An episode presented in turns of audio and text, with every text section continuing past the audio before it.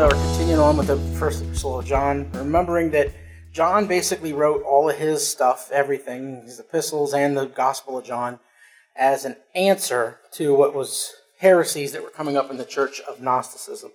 Basically, everything John wrote was, in one way or another, with the exception of Revelation, everything he wrote was an answer to something that was going on at the time. Like, in the sense that the beginning, part, the first chapter where he talks about uh, that, you know, that I'm coming here talking to you about things that I personally saw with my own eyes. Whereas people were then are starting to say, because it's been quite a while. As soon as this happens, as soon as you get far enough away from an event to where people who are, aren't alive who saw it, people immediately start to question it. Well, did it really happen? Can we really know? That only happens when you put time between the event and that. Well, he's here. John is in his late 80s, early 90s, and he's saying, "I'm still here. I still saw it. This is something that we that we've seen, that we know happened." And I'm and basically he's bearing witness that the other writings and the other apostles were correct. It's sort of like how Jesus said that uh, you need somebody to bear witness of you. So if you say something, you need another a second person to second it, or else you can't really necessarily know that it's true. So he's bearing witness on them. Thing is, is John has a very because he's answering Gnosticism, which basically says that it actually people think it, it people will claim that Gnosticism doesn't see God uh, Jesus as a God. It's actually the other way around, where Gnosticism doesn't see it takes away Jesus' humanity. It makes him seem like he's just like a spirit that just is inhabiting this shell of a person. So he's really God or a spirit or one of the gods, and it takes away his humanity quite a bit. So, like, if you read the Gnostic Gospels, like the Gospel of Thomas, that I'll talk about, Gospel, there's like a um, the Gospel of Judas, and there's one called the Infant Gospel of John, and there's all these different things. If you read these, it does away with God's, with Christ's humanity. Basically, in the Gospel of Thomas and Judas, Jesus is kind of a jerk. he's very pointed, he's very, sounds a little rude, he's making very strong comments about how women aren't as equal as men and women have something wrong with them or just aren't effective. Those are all the Gnostics. Those are the, the, the whenever somebody talks about the Gospel of Thomas or the, they'll, they'll see banned from the Bible, the Gospel of Thomas or the Gospel of Judas or whatever these are. There's quite a few writings. The Gnostics wrote a ton of these Gospels. They even themselves didn't claim they were real. They acknowledge that they wrote them 150, 200 years after the people who they claimed wrote them died.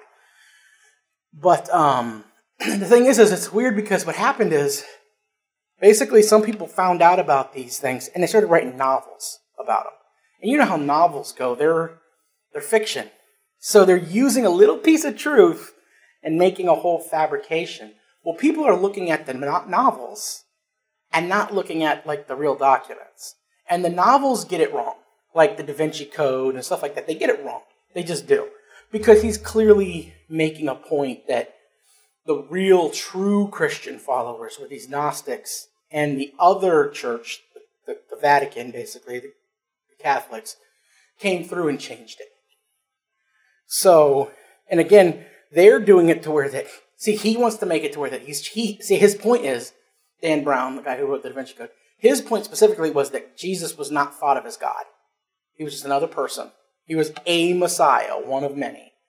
And that, and so he writes the story based upon the fact that these hidden gospels that we don't know about actually contain the truth that he was just a normal person, lived a normal life, was married, had kids, all these things. The problem is, is if you go read the things he's claiming, which are now all of them are in English. You can read them all in original languages or in English now. All out there. They're exactly the opposite. What Dan Brown did was he just took names and created up, a, made a fictional story about it. Because if you read it, again, Jesus is very much the opposite. Jesus is just, because again, there's this whole pantheon of gods. They believe there was like eight gods, three male and four male and four female. And they kind of like grouped together. Some were more great than others, so they kind of like was stepped down. Some were lesser gods. But they were all this pantheon, like this big group of gods. And basically, you had these bottom rung ones, who are the ones we're kind of dealing with. Yahweh was the offspring of Sophia, but she didn't want to use her consort, Hermes, so she just made him up herself. That's why Yahweh is crazy. It's because he doesn't have a male part, because women are crazy. See, they're very, very, they didn't like women very much. They very much demeaned women constantly. Um, then they used all the, but they used all the Christian terms. They would claim the Holy Spirit. The Holy Spirit was just another one of these divine beings. They claim uh, they use the term the logos, which is why God, which is the word, which is why John uses the word to describe Christ. They would use Christ as like as if it was separate, a whole separate person. They would use all these terminologies. And so basically what they were saying is that there is Christ was one of the more higher ups, and he came down to sort of fix all the problems that these lower gods had created. So basically, they saw it as that he was like this God, this spiritual being that it just sort of went in to a person and just used the body like as if it was a shell. Even so far as that when they show in like the Gospel of uh, of Judas when he's supposedly Christ is on the on the cross, the moment they start nailing him on the cross, it literally takes over to where it shows like the spirit of Christ standing on the other mountain watching it and talking with Judas and these other apostles. Like, and he's like making fun of the Romans, going, "Ha! They think they're killing me. They're just killing a shell," type of thing. So it actually, in reality, they made it to where God didn't have any humanity. Jesus didn't have any humanity. They thought he was just a God that that was just pretending to be a person, Like so, he had no humanity. So John his entire thing is pointing out that Christ is both God and a person. He gives a lot of these clues. He doesn't have to do as much with the person part because, like Matthew and Mark, kind of show that part, particularly Mark, Matthew, show him being God, being Christ, being a man. Like he cries, he has, he's sad, he, and he, he feels emotions. He's angry at times. But John is wanting to show that he's both. So John wants to show that he's both God and he's man, complete. So John has this very, they call it, a, it's a theology. He, he has a very strict theology that he walks, where he's constantly making the balance between God being, Christ being man and God, man and God. He's constantly talking about him being God, and then constantly showing him being a, having human traits. So that's what, in all of John's writings, is responding to this. The only difference you have is that you can tell sort of what's going on by some of the words he used. Like, you can tell when he wrote the Gospel of John, a lot of the people that were involved in that whole thing had died. So now all of a sudden he's naming names. He's saying people's names that, like Matthew or Luke might just say, a certain person came to him. Now he's sitting there going, oh, Nicodemus came to him. Because Nicodemus has been dead for 40, 50 years. He's not going to be in trouble now. It, you know, it's like when people who worked, who were around back in the time of the Nazis and World War II, they don't say nothing then. All of a sudden, the 1980s, 1990s, start, stuff starts coming out. Why? Because those people are dead now. So you can talk about them because they're not going to get in trouble. So it's, you know, enough time had come. So he's setting these things straight, and one of the things John's doing is he's naming names. He's saying, this guy did this, and that guy did that, and this person helped us, and that person helped us. So he really is setting things straight a lot and sort of confirming what some of the other gospels say. Well, when the, epistles come, you can tell the first epistle, they were still sort of in, they're being persecuted. There's still some persecution because he, he, he makes some comments about them having you know, like being grieved and that, you know, there's pain and you're going to, that you might die and see Christ soon. The second and the third epistle, you can tell that there was peace all of a sudden. Meaning that, and what this was, is if you go based upon when he lived, John wrote this stuff during what an emperor called Diocletian's time. Diocletian murdered and slayed, and he was putting people, you know, feeding them to the lions. When he died, about a year after the first epistle was written, then all of a sudden, John writes a second, third epistles. When he writes those, all of a sudden, it's a little more happy. You're not. He's not talking about oh, when you're martyred, oh, when you get. He's talking about oh, it's You guys walk around freely, type of stuff. So he's making these sorts of claims. So you can see John very much, again, was, was addressing what was going on at that moment in time, more than just a general sort of everything. So we see Jesus, him making this point in the first about, about, you know, again, how that we have to walk and we have to really believe God is, Jesus was who he said he was. In the second one, we're going to see there's a lot more talking about the spiritual and how we how that works, how that applies. So in the second chapter, first verse, it says, My little children, these things write I unto you, that ye sin not. And if any man sin, we have an advocate with the Father, Jesus Christ, the righteous. 2 says, And he is a propitiation for our sins, and not for ours only, but also for the sins of the whole world. So propitiation would probably be best. It's probably it's hard to that's a hard word to put into one word because propitiation it, it means like atoning sacrifice, something that would make you at one with God, cover problems. So it's really it's a it's a whole sentence into one word, but it's like atoning sacrifice. No, even that the word atone was made by Tyndale. He actually created it because he's looking at a word in Greek and he had no idea how to convey that meaning. There was no English words, no Latin words. He's going, man, what do I do? So he took the word at and the word one from the sentence at one with God, to be at one with God. And he took at and one and pushed them together, and we have a tone. So that's where a tone came from, is being at one with God. Meaning, for at that moment, you're in harmony with God. So that's why Christ is the only one who can atone, because it's only through him we can ever be at one with God. But so propitiation is being atonement, being an atoning sacrifice for our sins, and not ours only, but for also for the sins of the whole world. This is one of my favorite verses because Calvinists will argue with that, you know, their whole God only, Jesus only died for the elect. All right, well, evidently John didn't meet John Calvin, so he, he wasn't able to be told that he was wrong by John Calvin. But uh, the thing is, is uh, we're, we're going to jump back to Romans 8 really fast. Romans 8 in the 32nd or 34th verse.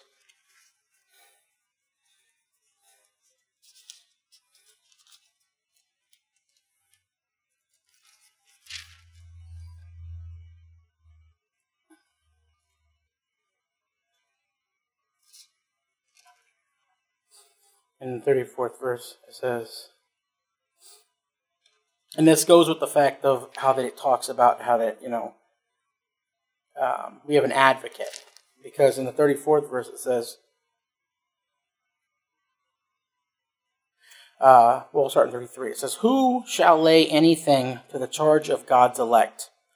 It is God that justifies. Who is he that condemns? It is Christ that died yea, rather, that is risen again, who is even at the right hand of God, who also makes intercession for us. See, Jesus is the only one that makes intercession. The reason why Jesus makes intercession is because Jesus, literally, the one who's going to do the judging is Christ, is Jesus. Because in, in John, Jesus says, My Father gave me the freedom to judge who I will. And then he says, and, you know, and whoever I judge, they shall be judged. And who I judge not, they'll be let go. So that's why he's able to do that, is because Christ himself is the one who makes the judgment. Therefore, if he's the one who also is the atoning sacrifice, by believing in him, we don't have to face the judgment. Because he is both, and as Paul says, the, the in Hebrews, he is the founder of our faith, and he's the perfecter of our faith. He's both the end the beginning and the end result. So by doing that, that's the reason why he can make a propitiation, because he's the one who's in control of the judgment. Okay.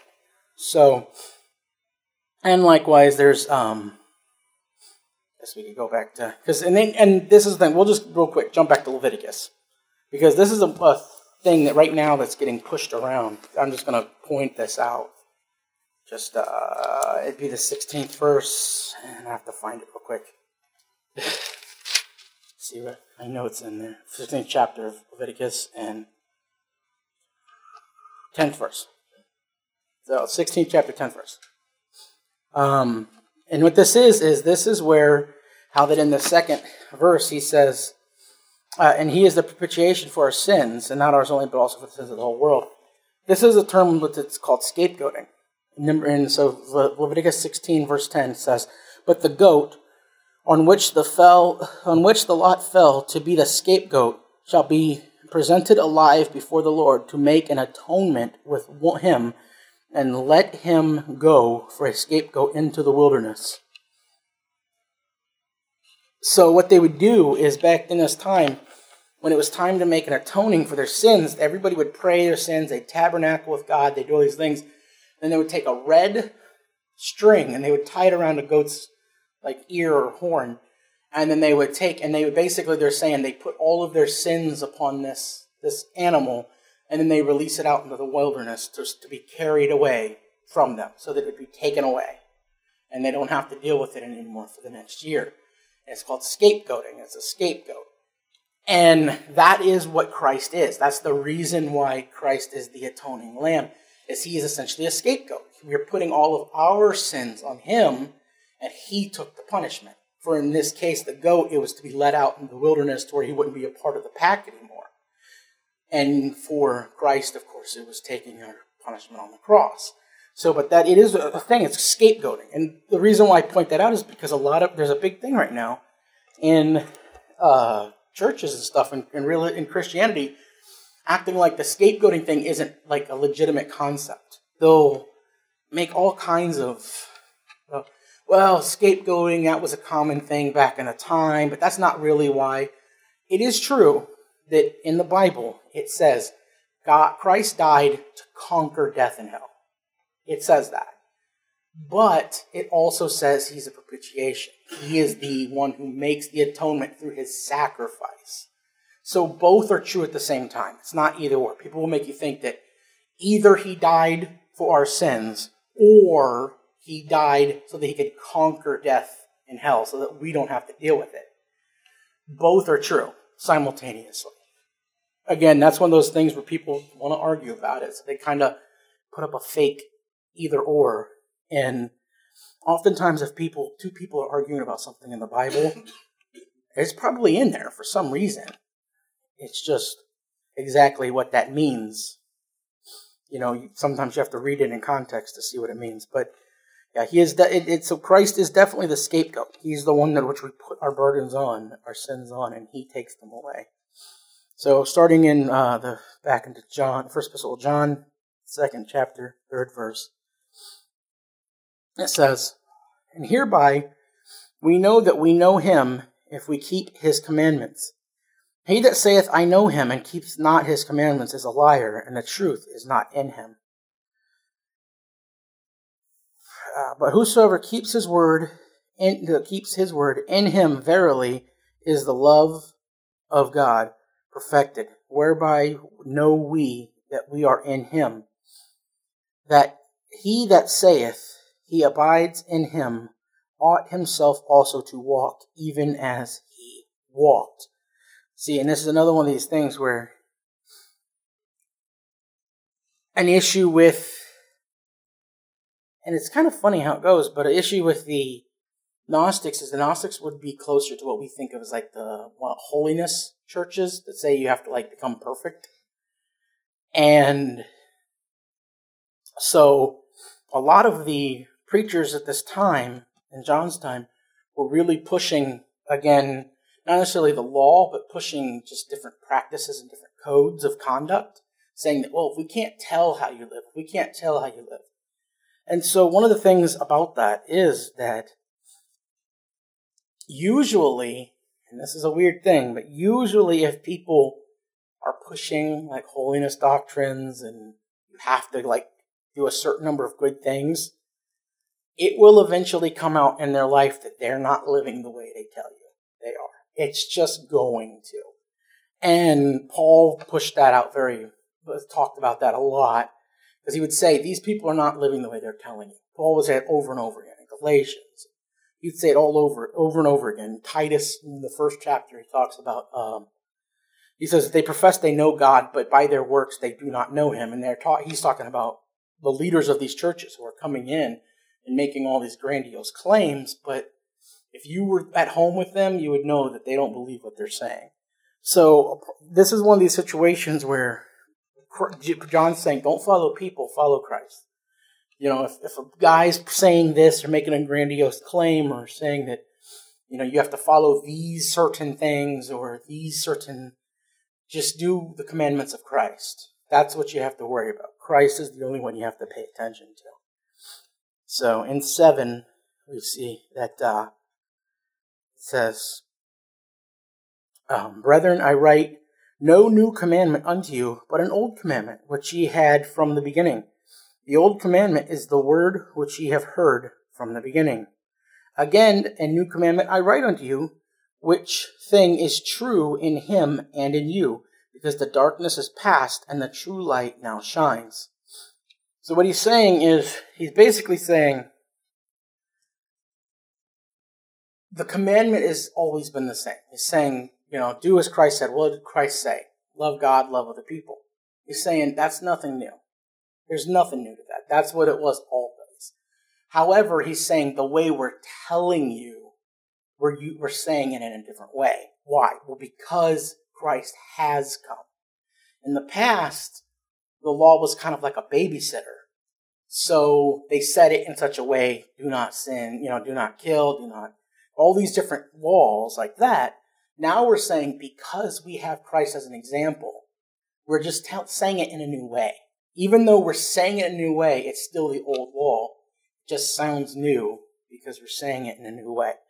And that's easiest I can explain that because John does have a few lines here and there where he'll say something. He's not like Paul in that sense that he'll make a comment and the very next comment sounds like he's contradicting. But what he's doing is he's using contrast to say, and sometimes Paul will use rhetorical devices where like somebody will say, well, I'm not saying this. And he goes, but even if I said that, it would still be true.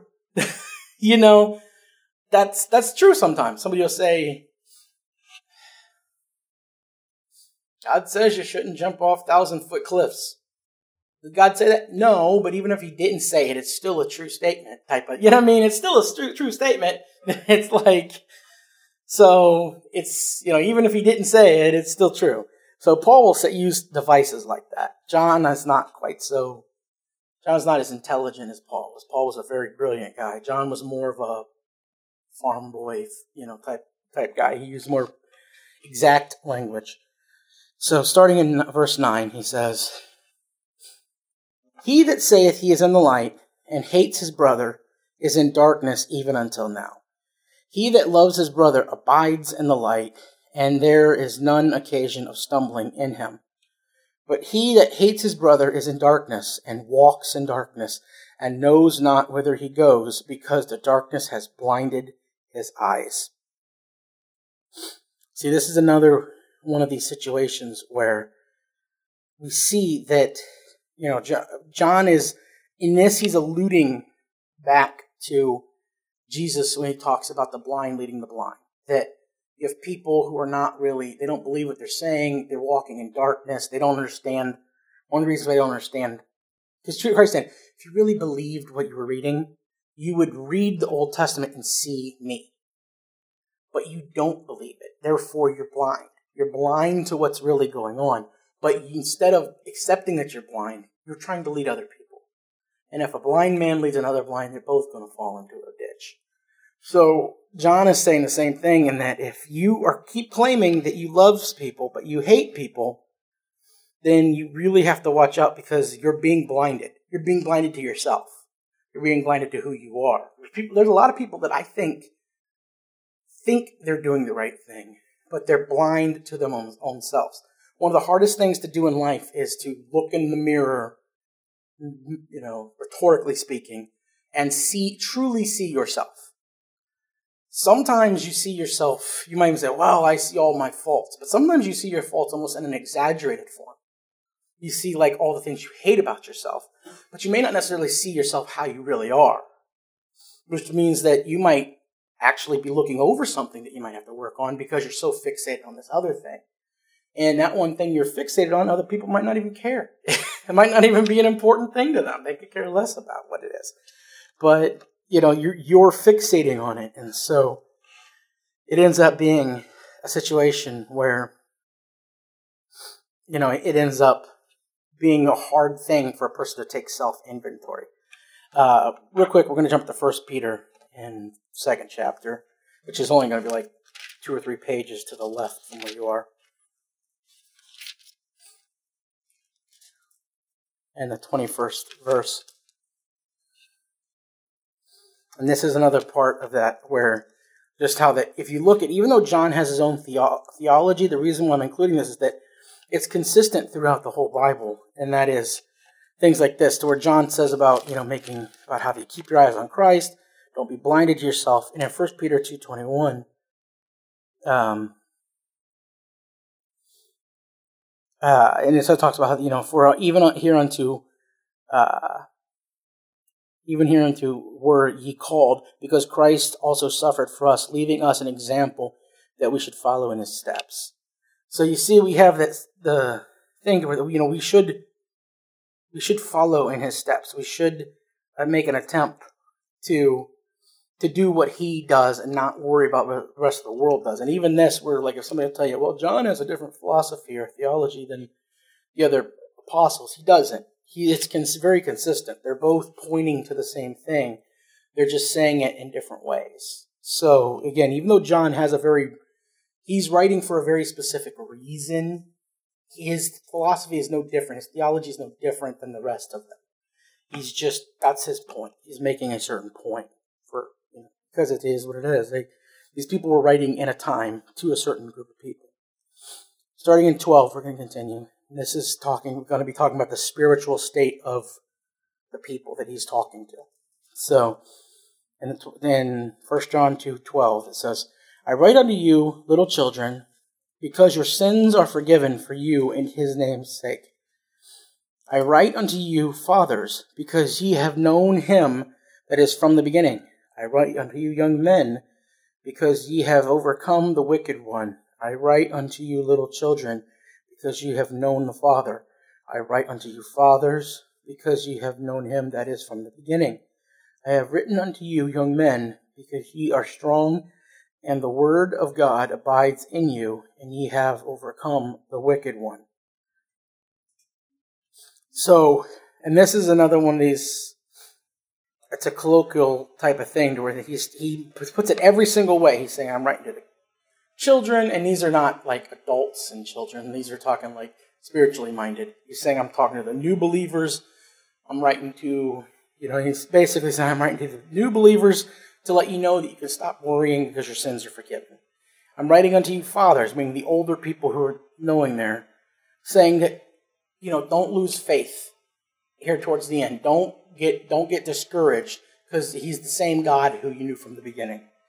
He's saying, I write unto you young men because you have overcome the wicked one. He's saying to keep going, you know, because when you're in that middle age area, you're getting older to where you know, but you're still young enough to be susceptible to things that you kind of get over as you get older. And so he's saying, you know, keep going, keep going, keep working for it. You know, he's saying, you've overcome the wicked one. And then he's saying, I write unto you little children because ye have known the Father.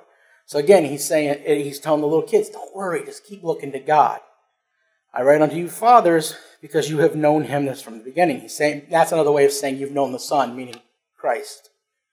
He's saying, so again, he's saying, I'm writing to you because I know that I can trust you with this message. And he's saying, And I have written unto you, young men, because ye are strong, and the word of God abides or lives in you, and you have overcome the wicked one. So again, he's telling the ones in the middle, keep going. It'll get better, keep going. So 15 says, Love not the world Love not the world, neither the things that are in the world. If any man loves the world, the love of the Father is not in him. For all that is in the world, the lust of the flesh and the lust of the eyes and the pride of life is not of the Father, but is of the world. And the world passes away, and the lust thereof, but he that does the will of God abides forever. So, uh, this is again one of these situations where if we jump back to Romans 12, going to see in Romans 12, the second verse, it talks about how that but he's saying you know not to love the things of the world, but that's one of the most difficult things is because we do we want to live love the things of the world. And it says, you know, in 12 2, it says, And be not conformed to this world, but be transformed by the renewing of your mind, that you may prove that what is good and acceptable and perfect will of God. So, and he's saying, don't make yourself out to look like the people around you, but instead let the real thing that's inside come out. Well, what's the real thing that's inside? The Holy Spirit. We don't want to be like the rest of the world. We want to let the Holy Spirit work on us and work its way out. And I also just want to point out that and this is just a kind of an interesting thing, an interesting anecdote. But go back to Genesis in the third chapter.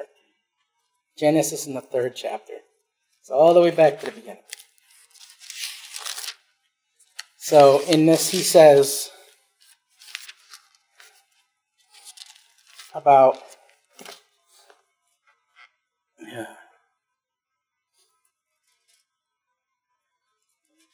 He says, For all that is in the world and the lust of the flesh and the lust of the eyes and the pride of life is not of the Father, but is of the world. And third verse of in the third chapter of uh, of uh, Genesis, in the sixth verse, it says, "And when the woman saw that the tree was good for food, and that it was pleasant to the eyes, and the tree was to be desired to make one wise." She took of the fruit thereof and did eat, and gave also to her husband with her, and he did eat. Even back then, that first sin, it was a lust of the eyes. It was a lust of the eyes because it looked appealing. It looked good. She saw that it was good. She saw that it looked desiresome. And then, the same thing, the pride. It made one to be like God. A proud, a sense of wanting to boast oneself up higher than one should.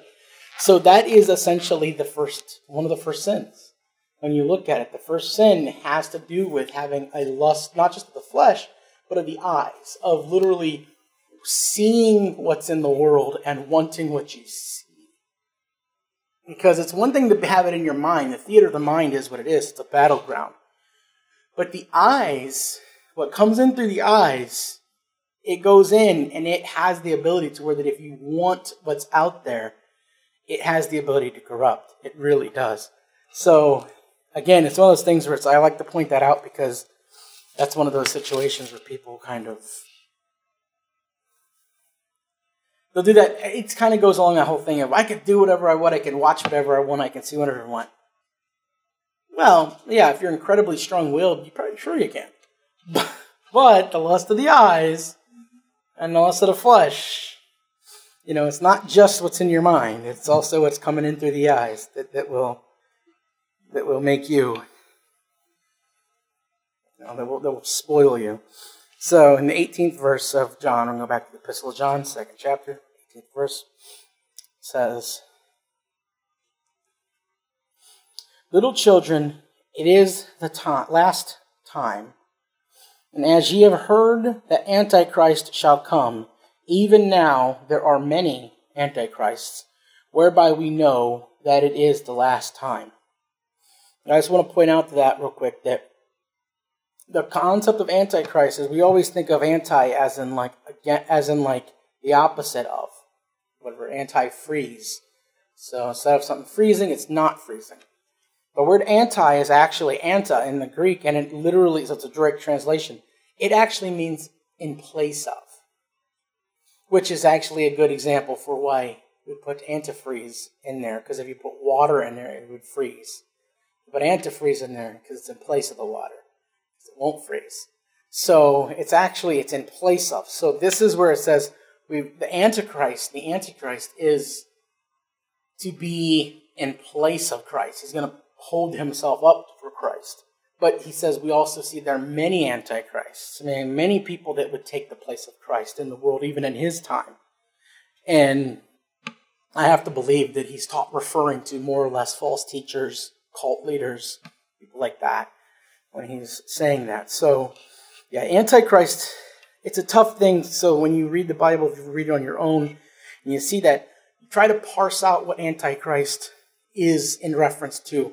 Don't just always think that it's referring to an, a person in the sense that, you know, it says there's many antichrists because it's a spirit, essentially. It's a spirit of wanting to put yourself in the place of God.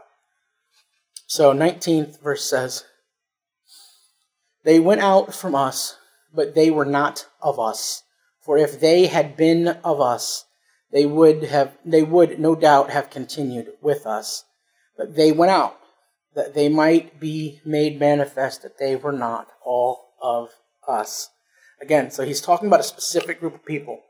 This is one of these situations where it's a very noble way, but what John is doing here is he's calling somebody out. He's doing one of those things where he's going, I'm not going to call you by name, but you know who you are. That's what he's doing. I'm not going to say who you are by name, but you know who you are. Because they left us. They were with us. Now they're against us.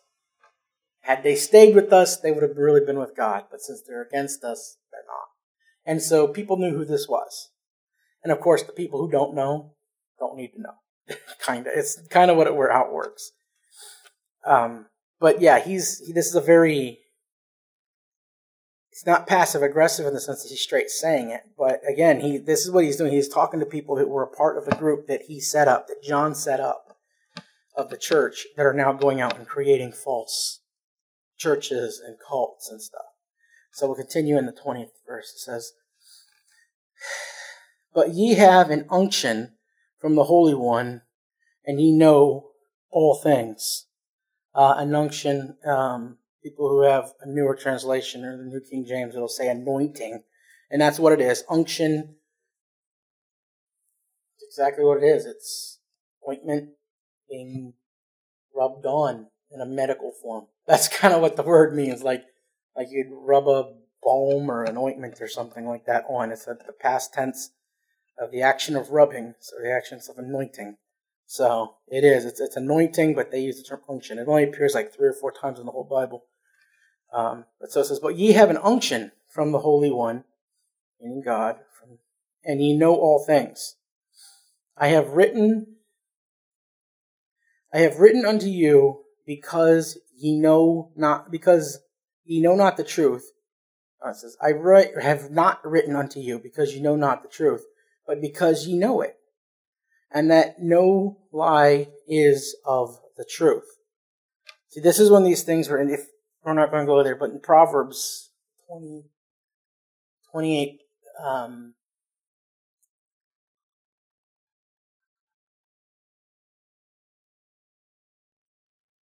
Proverbs 28 5, it says, uh, Evil men do not understand justice, but they that seek the Lord understand all so this is one of these situations where this is the case, and we see it all every day where people will make you know people read the Bible. So oh, I read the Bible, so that, and it's like you can just it's the craziest thing, but clearly because they don't have the Holy Spirit, they can sit there and read it, and it just makes no sense. It makes no. Then what they're saying, they get it, and you're looking at it going, I have no idea how you got that out of there. None. And so that's what's going on here. Is he's saying you know, I have not written unto you because you don't know the truth. He's saying, I write unto you because you know the truth. So, you know, this is that thing where John's saying, I'm not accusing you guys of falling away because I know you know the truth. But that's also why you don't have an excuse. You don't have an excuse to fall into these traps because you know. You do. You, you, you know what's, what the right thing is. Um, if we see, if we continue in the 22nd uh, verse, it says, Who is a liar but he that denieth Lord Jesus, that, Jesus is the Christ, he is Antichrist, that denieth the Father and the Son. Whosoever denieth the Son, the same hath not the Father, but he that acknowledges the Son has the Father also. This is a direct relation to his own writing when in John 5, when John wrote in John 5, he says that, uh, that um, Jesus is quoted as saying that uh, all that may honor the Son, just as they honor the Father, and whoever does not honor the Son does not honor the Father who sent him. And so again, he's saying that he, this is he's talking to Jewish people specifically, and he's saying you guys should know better. You should know that I was going to come, but you don't. Why? Because you're not you're, you're not you don't honor the Father, so there's no way you can honor the Son.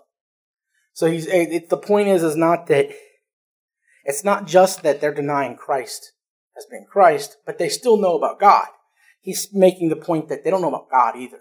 Because if they knew about God, then they would accept the Son. They would accept Christ if they knew about God. So somebody who will say, and this goes to that whole thing when people say, well, Jewish people are, can be, are saved in spite of not believing in Christ because they're chosen or whatever. Unfortunately, no. because John, because in John 5, Jesus says very clearly about that, that if you guys were truly believing God, then you would believe me and you'd follow me. But clearly you don't believe God. So if they don't believe God, they're not going to heaven. That's just the way it is. So, you know, it's, I wish they would. I wish they could. I, you know, it makes me sad that anybody's gonna not go to heaven. You know, I hear people say that sometimes, like, oh, this person or that person, you know, about them going to hell. And I'm like, I've thought about it before, and I really don't. I don't think I want anybody, even like people I don't like. Really don't. I don't want anybody going to hell because I've thought about it, and it seems like a very rough thing indeed. So, starting in the 24th verse, it says, uh, it says, Let there therefore abide in you, which ye have heard from the beginning. If that which ye have heard from the beginning shall remain in you, ye also shall continue in the Son and in the Father. So he's saying, and abide, we could easily say live or dwell it's more like dwell, I guess would be the word in our present day. So it's saying something that sort of like is present, ever present in you. So let something be ever present in you that ye may, that what you heard from the beginning, and he's talking not about the beginning of the world, he's talking about the beginning of your faith. So from the moment, whatever you heard that got you saved, the thing that you heard got you saved, may that continue to dwell inside of you. That what you heard from the beginning shall remain in you. So he's saying keep strengthening yourself and he says, uh, ye shall also shall continue in the Son and in the Father. Again, the problem is, and this is one of these weird things, there is this odd, this odd thing that runs through the Bible that it both makes it clear that once you're saved, you're saved, but there was a lot of terminology that refers to like, like persisting to the end. Run your race to the end abide forever. Continue in the faith. Be strong in the faith to the end. There's a lot of that language that goes on. And so I have to believe, in spite of the fact that I have fought this battle for years with people, that I don't believe anybody loses their faith. Ever. Because you couldn't get, get saved. So you can't lose your salvation. It can't happen. You kill, you, so they say that Christ is the only reason why you can get saved. Okay. And yet something you could do could get you unsaved. That's not possible because if, then you would never have gotten saved to begin with. You know, like if you could lose your salvation, you would lose it. You, it wouldn't be a case of how, it would just be a case of how long until you lost it. just, That's the way we are. So we couldn't get it, get saved by ourselves. It had to be Christ's work. We can't save ourselves. But at the same time, there's nothing we can do to get outside to where we're not saved anymore. But there is this abiding language. And I've studied it and studied it. And the best I can come up with the way that it is, because there's all kinds of people in the world that'll say all kinds of things. There's a concept of Arminianism, and a lot of your Wesleyans and your Methodists and all this, they believe this sort of thing. And Nazarenes, they believe that you can give up your salvation essentially. You can be saved, and you can just say, I'm, I'm not saved anymore. I don't believe it. I give it up. The issue with that is if you read Hebrews 6, it says those who, it talks about how those who took part in the glory of God, who experienced the glory of the Holy Spirit, who experienced the workings And it says, and give it up. Basically, they are very hard to ever come back to the faith. So people said, well, right there, they gave it up. The thing is, I have to believe more of that. I believe that when Wesley, John Wesley says there's a process to getting saved, I think he's kind of right in the sense that usually what happens is we hear it and it kind of goes in, and whether you're a little kid or an adult, it sits, and it, what happens is it just makes you just sit uneasy. You sit very uneasy and very uncomfortable. And it saturates in, and eventually it works on you in such a way. The Holy Spirit keeps trying to messing with you and tugging on you, and you like, like if your heart's, if you think your heart like, like you know, like a hard clay, he keeps working that clay, trying to get it to soften. And then all of a sudden, there's sort of like an instant where there's a there's a moment in time where you kind of just make the decision: do I believe or don't I? And you might even not really be able to pinpoint exactly when it was, but you'll really that there will be a time when you say, basically from this point on, I've always believed. Even if you don't, there was an exact moment where you say, because I know people who've walked down the aisle and say, that was the moment I got saved. I know people who didn't. I know people say, when did you get saved? They'll be like, sometime in the summer when I was like 13. It just sort of, by the end of the summer, I just believed. like they can't even pinpoint, it just sort of happened. So I have to believe that's because it was working on them and it was in there and the Holy Spirit was just working. And eventually they just sort of, it wasn't as dramatic. The difference is for that person, it wasn't as dramatic. They just sort of believed. Eh, it just sort of went away. The block that was blocking them from believing just kind of went away. Other people, it's more dramatic. It's more of a, it's a struggle. You make, finally, it's like, okay. And it's like, it just, you know, now you're like knocking that wall down. And it's more dramatic, but I don't think everybody experiences that. And so I have a feeling that what they're referring to is people who, if they heard it, they say, oh, that seems great. And they get involved. And the whole time there's still doubt there. They don't really quite believe. They think they might, they don't quite understand it. A lot of times happens, a lot of people don't understand it. And then somebody starts teaching them wrong, or they start seeing people doing things, and all of a sudden they're kind of like, you know, I've been here for five years, I've been doing this. I just, no, I'm just, no, I'm done. And they, they leave. And I think that's what happens, is what, that's what they're talking about, is somebody who was working through the issues to where they would have suddenly believed. And now they've given up on that, that journey. And in the case like that, like it says in Hebrews 6, is that once they've done that though, it's really hard to get them back. It's really hard. Take a person who once was a Christian and went to college and got indoctrinated in something, or tried to study the Greek manuscripts and suddenly said, wow, this is really tough. I don't think I like this anymore and left they're usually pretty staunchly against it. They're usually not just, well, I don't believe anymore. They usually are pretty militant about it. And they'll never let another thought into their mind. The second it hits them, they're no, no, no, no. It's a lot harder to be close and to fall away than to have never been close and work towards it. So I have a feeling, I feel that's what it is. It's that some people it takes longer for the Spirit to work on them and they might even come into church and look, seem like they're seem like they're saved. And again, we can't judge this, so we don't know. But then all of a sudden, somewhere along the line, just before that decision time comes, they push it away. No, I'm not. So that's why he's talking about, you know, once you've seen the Son, once you've seen the Holy, you've felt the Holy Spirit, you've been working with God, stay in it. You know, continue in it. Let it abide in you. So he's saying, let it therefore abide in you what you heard in the beginning, meaning the beginning of your faith.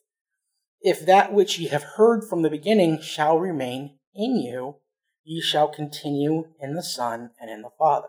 See, it makes a lot more sense when you read it with that context that it's saying some of you might not necessarily be saved yet, but you think you're, you're opening up to it. Just continue. Just keep going, and it's going to open up eventually. So that's a lot of where I think that whole point goes and why that's important uh, to do that. Now, the 25th verse says, Well, well, I'll start with 24, just read through 25, just because to see how it works. Let there that therefore abide in you, which ye have heard from the beginning. If that which ye have heard from the beginning shall remain in you, ye shall also continue in the Son and in the Father. And this is the promise that he hath promised us eternal life. See, so I have a feeling that's why, and I think that that's why verses, when taken out of context, can be rough. But together you see how it works. He's saying if you continue working towards this, even if you don't really believe yet, eventually it'll stick, and eventually, what's the promise? It's eternal life. Um, John 10, uh, 28 says, I give them eternal life, and they will never perish, but no one can snatch them out of my hands. So again, once you're saved, you're saved. But it's one of the things, it's Christ gives eternal life, and sometimes it's a process. It's, you have to work towards it.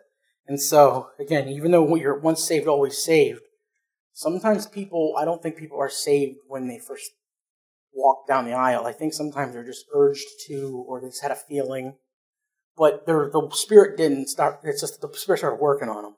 And they want it, but they just need to help. They need help not to fall away. So we're going to continue reading in next few verses. Says, These things have I written unto you concerning them that seduce you. But the anointing which ye have received of him abides in you.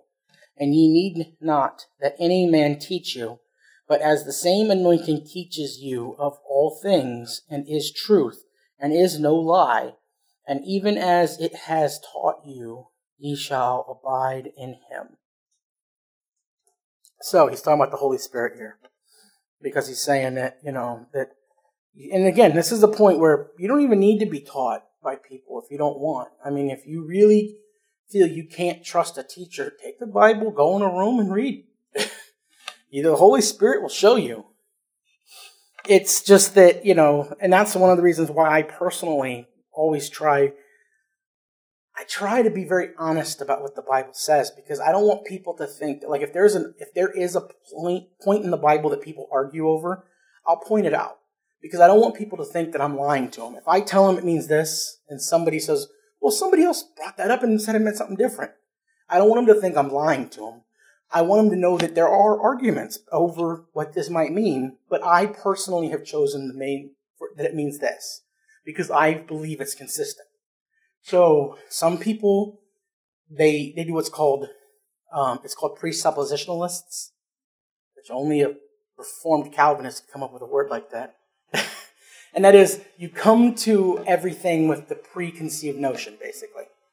That, like, that God is real, the Bible is true, that, those are fine, but also that the tenets of, like, Calvinism, which is, you know, the tulip, the define, uh, you know, the depravity, um, what is the tulip? It's uh, total depravity, uh, the whatever, the unelected of the saints, and all this stuff. So when they're going through, they come with all of that baggage already.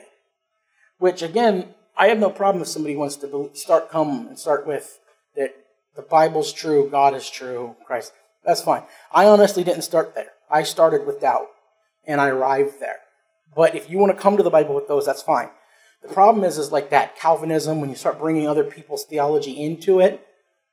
Unfortunately, you're gonna you're gonna slant the readings of things, and you're gonna think some things make sense even when in the Bible it's inconsistent because other verses will say something different.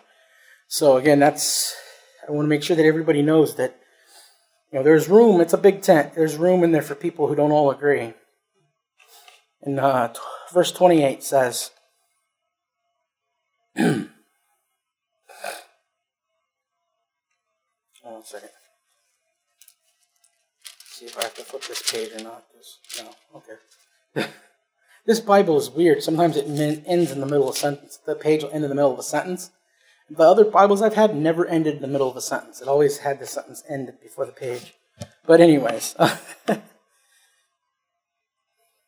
28 says, And now, little children, abide in him, that when he shall appear, we may have confidence and not be ashamed before him at his coming.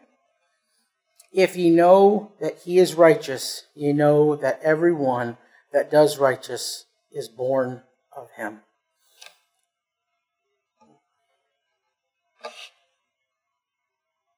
This is one of these things where, again, this is an interesting one because people talk about when the second coming happens at the rapture.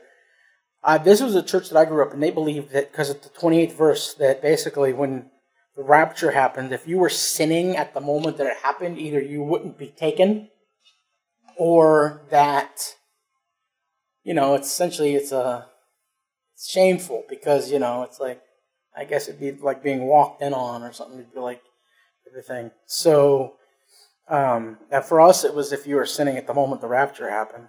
That's what they. That's what the church believed. And I don't necessarily think it means that so much as I think it refers to the fact of, I mean, you think about it, if we all appear before the judgment seat and suddenly all of our sins come out, it's going to be pretty bad if the very, they say, and the very last thing you ever did in your entire lifetime was cheating with your, you know, secretary. You're going to be like, oh, you know, that's going to, oh, that was tough. Or whatever the case may be. The very last thing you ever did was when you stole that $20 bill out of the cash register. That's going to be that's to be tough. It's to be shameful. You're to be like, oh, man. Even if you make it into heaven, you're still probably to, for at least for a moment there, you're to be like, oh. So, you know, I think it ha- it's more of a reference to that, of just, you know, when Christ comes, we want to be prepared. And we want to be pre- prepared in the sense that, like that, people will say, you know, when I go, when I go, I want to drag a few people with me. you know, I want to drag a few people with me. So, I think it has more to do with that, that if you're living right, if you're doing right, then when it happens, you're going to be, other people are going to come up with you rather than being ashamed because maybe you got some people saved and you show up right there and you're the one that's got the sin. That's a little shameful as well. So, you know, and, it, and again, even that, there's this thing about the abiding language because, you know, abide in Christ. In Mark 8, Christ talks about how that he says, For whoever is ashamed of me and my words, this is an adulterous and sinful generation. The Son of Man will also be ashamed of him when his Father, when he comes in great glory. So he's saying, you know, and that's one of the things we have. There's the Babylon Bee, which is like a fake newspaper online for Christians. Um, they make just comedy and stuff. They have a thing where they said that uh, it says like I can't remember what it is. I think it was teenage girl finds perfect balance of shame over her Christian belief. Like and it's talking about how that she's got just the right amount of embarrassment when she talks about her faith in front of her friends. And, and I gotta say, we do that a lot, especially as children, even as adults. You're like, sometimes you'll be like, you know, whatever. Oh, you believe in Jesus? Yeah, yeah, I believe in Jesus. It's real like, uh, it's, and it's one of those things where it's like, I mean, there are people out there who believe in aliens. Is that any? Are they not? Like? Oh, you believe in aliens? Oh yeah, of course I do. But they're not like, oh yeah, yeah. I mean, that's that's more ridiculous in my opinion than believing in God, believing in Jesus. And you got people that are believing all kinds of stuff. You know, people that, you know, whatever. I'm not bashing people who watch wrestling, but people watch wrestling all the time. They love it. They love it. I loved it when I was a kid. I thought it was amazing. It was great. I love the storylines and stuff. But they're into that, and most people who are into that don't even show their show any sort of like shame. Oh, you're into yeah, I love wrestling. Blah blah blah. blah. You know, they don't cower over it, and yet we're talking about something that has to do with you. Know, your your eternal life and somebody who's willing to die for you. And we're like, yeah, yeah, I believe in that. So there is something to be said for the shame aspect of it. That we really are. We want. We don't want to be looked down upon by our peers. We really don't. We don't want to be looked down upon by our peers. Um, we'll go to, jump to Colossians 3 4 real quick, which so that'll be back to the left, probably about 20 pages or so. Eh, about 50 pages in my Bible.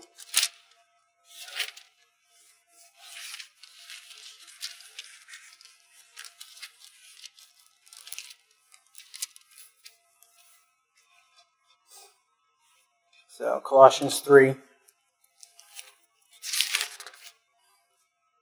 And so, with that, well, it says, you know, and now little children abide in him, that, we, that when he shall appear, we may have confidence and not be ashamed before him at his coming. In the third chapter, in the fourth verse, it says, When Christ, who is our life, shall appear, then shall ye also appear with him in glory. And actually, if you go a little before that, we can actually see that. So it says, like in the second verse, says, Set your affections on things above, not on things of this earth. For ye are dead, and your life is hid with Christ in God.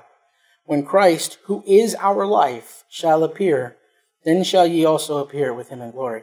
Meaning the only reason why we have a true life, you know, it's that dead thing. We're dead in sin, but we're alive in Christ. The only reason why we're alive is Christ. So when he appears, we appear with him in glory immediately. When we see him coming, we're gone. We're done. It's over. We're in glory. So there's no need to be ashamed. You know, there's no need to be ashamed at all because we got this promise. So, you know, in this last two verses where it says that, how it says, you know, and now little children. And again, he's saying little children because he's, he wants these people to remember that the reason why little children, he's saying you're young. He's saying you should be older than this, but you're, you're young still in your faith. And abide in him that when he shall appear, we may have confidence and not be ashamed before him at his coming. If ye know that he is righteous, ye know that everyone that does righteousness is born of him. And again, like I said in Mark 8, it does say, For whosoever is ashamed of me and my words in this generation, and I will be ashamed of him when he comes to my Father's glory. So, you know, remember we're we're to strong stand strong, to be consistent, to be persistent, to continue to abide in the love of Christ because you know he did all the, he really did do the hard part. We have to just continue to fight ourselves. He fought the world for us. We have to continue to just fight ourselves. So, you know, as we look at it, I think the entire the entirety of this chapter can be summed up in the term of righteousness. Whole chapter is righteousness. Christ is righteous. He wants us to be to try to mimic him and be as righteous as we can be. And so that's the second chapter of John. Bow here today and we'll pray. Heavenly Father, I thank you for this day and I thank you for this time that we're together. Thank you for this night. As cold it is outside, it's actually a little warm on the inside here. So thank you for just everyone who wants to know more and wants to continue to live in your love and continue to grow in peace and continue to know more about your character. May you watch over everybody, no matter where they are, no matter where they're going, no matter what they're doing. They will have safety and security and know that you are there close by. Ask for all these things in your holy and precious name, Jesus Christ. Amen.